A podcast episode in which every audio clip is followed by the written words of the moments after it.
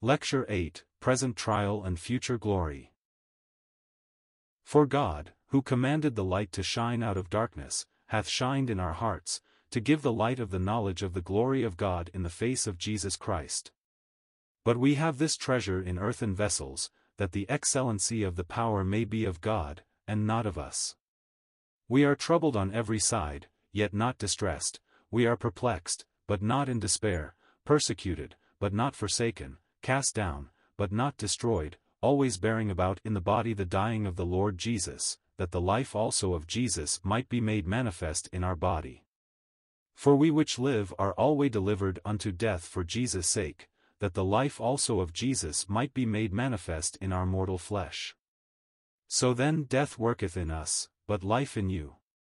We having the same spirit of faith, according as it is written, I believed, and therefore have I spoken, we also believe, and therefore speak, knowing that he which raised up the Lord Jesus shall raise up us also by Jesus, and shall present us with you. For all things are for your sakes, that the abundant grace might through the thanksgiving of many redound to the glory of God. For which cause we faint not, but though our outward man perish, yet the inward man is renewed day by day. For our light affliction, which is but for a moment, worketh for us a far more exceeding and eternal weight of glory, while we look not at the things which are seen, but at the things which are not seen, for the things which are seen are temporal, but the things which are not seen are eternal. 2 Corinthians 4 verses 6 to 18. The verse with which we began our reading links very clearly with the first chapter of the book of Genesis. You remember we read, In the beginning God created the heaven and the earth.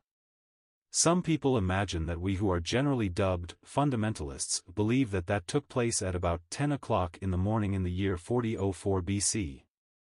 We do not believe anything of the kind. I have never yet met a fundamentalist who had any such crude conception of the time of creation. What we do believe is that whenever creation took place, no matter how many millions or billions of years back, it was God who brought everything into existence, in the beginning God created the heaven and the earth. We do not know the exact condition of the earth at that time, except that we are told in Isaiah 45 verse 18 that, he created it not, in vain, or void, he formed it to be inhabited. The earth, as God originally created it, was absolutely perfect, but the second verse of Genesis tells us that the earth became without form and void.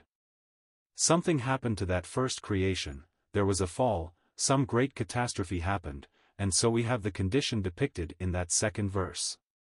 Therefore God began to work again in order to fit up this earth that it might be the stage upon which would be played the wondrous drama of redemption. We are told that, the Spirit of God brooded over the face of the deep.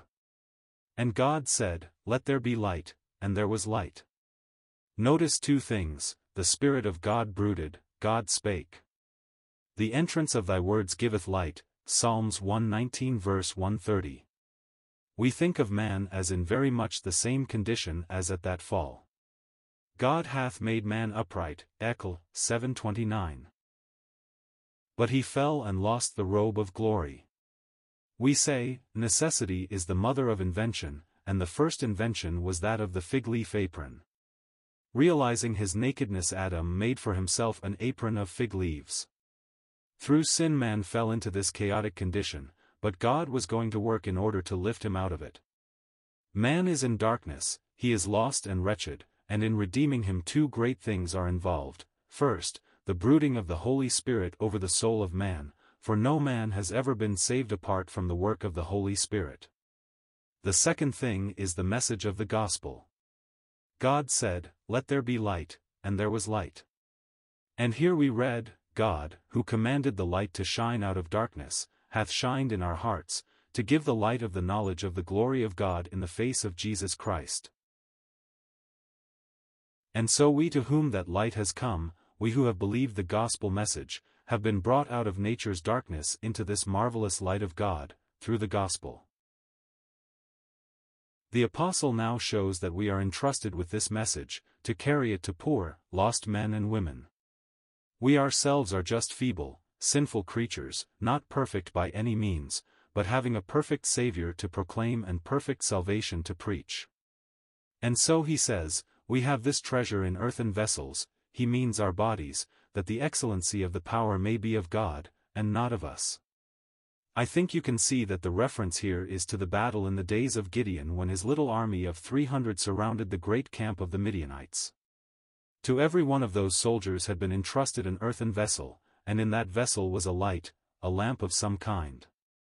Gideon told the soldiers to surround the camp and to do whatever he did, and so at a given time he cried, The sword of Jehovah and of Gideon, and he broke the earthen vessel and the light shone out.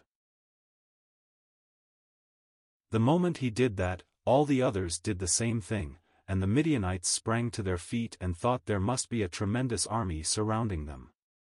They felt there was no hope, and in their distress in the darkness they began to kill each other, and so Gideon's army was victorious. It was a great victory won in a peculiar way. That is what every Christian is, an earthen vessel with a light in it. To you and to me there has been committed the glorious light of the gospel. We were once in darkness but are now in the light of the Lord. In order for a light to shine out of a vessel it has to be broken. Do you know why some people who know the gospel intellectually never win a soul to Christ? It is because the earthen vessel has never been broken, they have never been humbled and cast down in the presence of God. One may know all about the way of life and yet never communicate light to others, because that one has never been broken in the presence of God. We have this treasure in earthen vessels, that the excellency of the power may be of God, and not of us. The vessel has nothing to boast of, it is the light that accomplishes everything. The apostle is thinking particularly of himself and his fellow workmen when he says, We are troubled on every side, yet not distressed. We to whom has been committed the glorious ministry of the gospel, realize that we are to expect trouble. We are perplexed, often we hardly know which way to turn. But we are not in despair because we are assured that our blessed Master understands, and we are waiting word from him. Persecuted, but not forsaken. Let the world despise and leave me. They have left my Saviour too. Human hearts and looks deceive me. Thou art not like them untrue. In the world, says the Lord Jesus, ye shall have tribulation, but be of good cheer, I have overcome the world. John 16 verse 33. Our risen, glorified, triumphant Savior backs up every one of his persecuted, suffering people. Always bearing about in the body the dying of the Lord Jesus. That simply means that we who are Christians are daily delivered over to death, that is, the power of the gospel of Jesus Christ is being made manifest in our daily lives. The Lord Jesus says, If any man will come after me, let him deny himself, and take up his cross, and follow me. Matt 16:24. If you had been living in the days when the Lord uttered those words, and you had seen a company of soldiers coming down the road, and a man in the midst bearing a cross on his shoulders, you would have said, That man is going out to death. Very well, that is the place I want you to take for me, our Lord is saying. He that losseth his life for my sake shall find it. Matt 10:39. Take that place for me, take the cross and follow me. No matter what comes you are simply to be yielded, even to death, in order to glorify me. That is what we glory in. Always bearing about in the body the dying of the Lord Jesus. Elsewhere the apostle says, I die daily. 1 Corinthians 15 verse 31 I wonder if any servant of Christ has ever suffered and endured more than the Apostle Paul. But he gloried in it all because as he suffered for Jesus' sake, the life of Jesus was being made manifest in his mortal body. Men could look at him and say, that is the way Christ would have us live. And so you and I are called upon to manifest the life of the Lord Jesus Christ. We which live are always delivered unto death for Jesus' sake, that the life also of Jesus might be made manifest in our mortal flesh. So then death worketh in us, but life in you. He is speaking, you see, as a servant of Christ who had been broken in order that the light might shine, in order to illuminate the darkened hearts of those Corinthians. We have been given up to tribulation, trial, and persecution that the light may shine through us to a lost world. That was so with the Lord Jesus Christ. He said, Except a corn of wheat fall into the ground and die, it abideth alone, but if it die, it bringeth forth much fruit, John 12 verse 24, and the same principle applies in regard to his servants. If you want to be of use to the Lord Jesus Christ, you must be prepared to take the place of death. It was Arthur T. Pierson, I believe, who when visiting George Mueller asked him, Mr. Mueller, would you be willing to tell me the secret of your great work and the wonderful things that God has done through you? Mr. Mueller looked up for a moment, and then bowed his head lower and lower until it was down between his knees, and he was silent a moment or two, and then said, Many years ago there came a day in my life when George Mueller died. As a young man I had a great many ambitions, but there came a day when I died to all these things, and I said, Henceforth, Lord Jesus, not my will but thine, and from that day God began to work in and through me. General Booth expressed it in a different way. J. Wilbur Chapman said to him, Will you tell me the secret of the great work that you have accomplished? He said, in his straightforward way, as he looked right into the face of Dr. Chapman with that eagle eye of his, Dr. Chapman, when I was a lad of seventeen, I determined that God should have all there was of William Booth. That is it. When I come to the place where I am through with my own ambitions, when I can say, none of self, but all of thee, I understand what Paul means when he talks about bearing about in the body the dying of the Lord Jesus. So then death worketh in us, but life in you. We having the same spirit of faith, according as it is written, I believed, and therefore have I spoken, we also believe, and therefore speak. No man can live the life that Paul speaks of unless he has by faith seen the Lord Jesus Christ, the risen one up yonder. Who would want to identify himself with a dead Christ? But Christ has been raised again, and believing we speak of the mighty triumph of faith knowing that he which raised up the Lord Jesus shall raise up us also by Jesus, and shall present us with you. For all things are for your sakes, that the abundant grace might through the thanksgiving of many redound to the glory of God. For which cause we faint not, but though our outward man perish, yet the inward man is renewed day by day.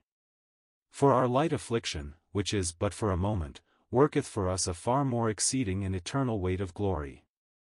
Notice the many striking contrasts in these verses. First observe the contrast between perishing and being renewed. For which cause we faint not, but though our outward man perish, yet the inward man is renewed day by day. The outward man perisheth. How well we know that. What is the outward man? It is the physical man, the body, and many of us realize that the outward man is perishing. There is not the elasticity in the step that there used to be, there is not the physical vigor that there once was. We tire a great deal more easily than we did some years ago. We do not remember things as well as we once did. And some of us have noticed a very strange thing about memory. We can recall very vividly things that happened away back in our early years, we remember the little incidents of childhood days, we remember the people who were kind to us in those days, and some of us have never gotten over the remembrance of those who were very unkind to us. We remember very vividly the experiences of our early school days and many of our early spiritual experiences, the time when God spoke to our young hearts, the exercises we went through, and then the moment of decision when we accepted Christ. These things we remember very well, but have a great deal of difficulty remembering what happened yesterday. We even go home from a meeting and someone says, was it a good sermon? And we say, I think it was, yes, reasonably so. Well, what was the text? Well, I declare, I forget, and we cannot call it back. Memory plays all kinds of queer tricks on us. Yes, the outward man is perishing, but the inward man is renewed day by day.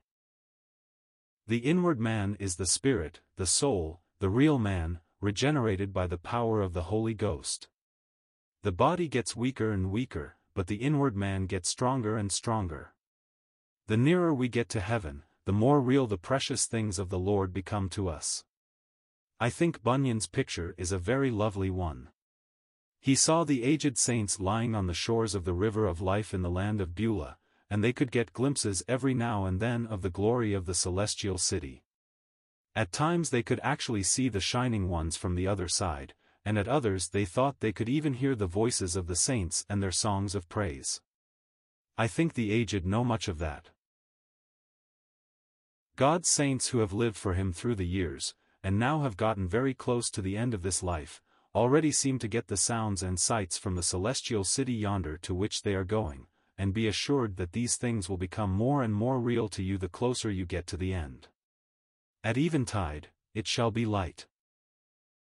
Our light affliction, which is but for a moment, worketh for us a far more exceeding and eternal weight of glory.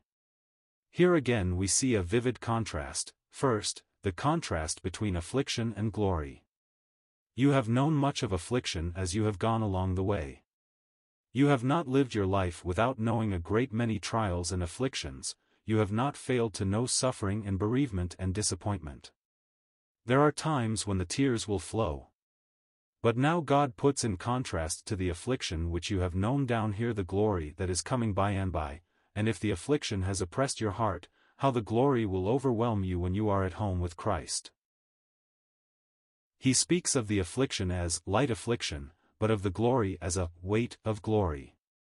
You have sometimes felt as though your affliction was very heavy, but it has no real weight at all in comparison with the glory that is coming. Therefore, if the affliction seems to have been very heavy when God calls it light, you can get some idea of the glory that awaits us. He says, Our light affliction, which is but for a moment. It does not seem as though it has been just for a moment. I was talking to a dear saint who for over 20 years had been sitting in a wheelchair, and I said, It is good to know that the Lord is coming, and then all this trouble will be over. Oh, yes, she said, but it is so long, it has lasted so long. I wonder when it ever will come to an end. It seemed a long time, yet he says it is but for a moment. Suppose that one had spent his whole lifetime in this world in affliction and had lived to be 70, 80, or 90 years of age, after all, what is that compared with eternity? We spend our years as a tale that is told, Psalms 90 verse 9. Our years pass as, a watch in the night, Psalms 90 verse 4. Our light affliction is but for a moment. But notice what awaits us on the other side. Our light affliction, which is but for a moment, worketh for us a far more exceeding and eternal weight of glory. How strongly he puts that. It gives some conception of what is coming, what it will be by and by, when earth's trials are past and we are at last in the glory with the Lord Jesus. In the meantime, we look not at the things which are seen, but at the things which are not seen, for the things which are seen are temporal, but the things which are not seen are eternal. We are not to be occupied with present things that we see, but we should seek to be occupied with the things that are not seen, for they are, after all, the real things, the eternal things. The things that no human eye has seen are the things that are lasting. When everything that the eye looks upon will have vanished, we shall have Christ, we shall have heaven, we shall have the Holy Spirit, we shall have the love of the Father, we shall have communion with the people of God for all eternity, when earth's vain shadows have passed away.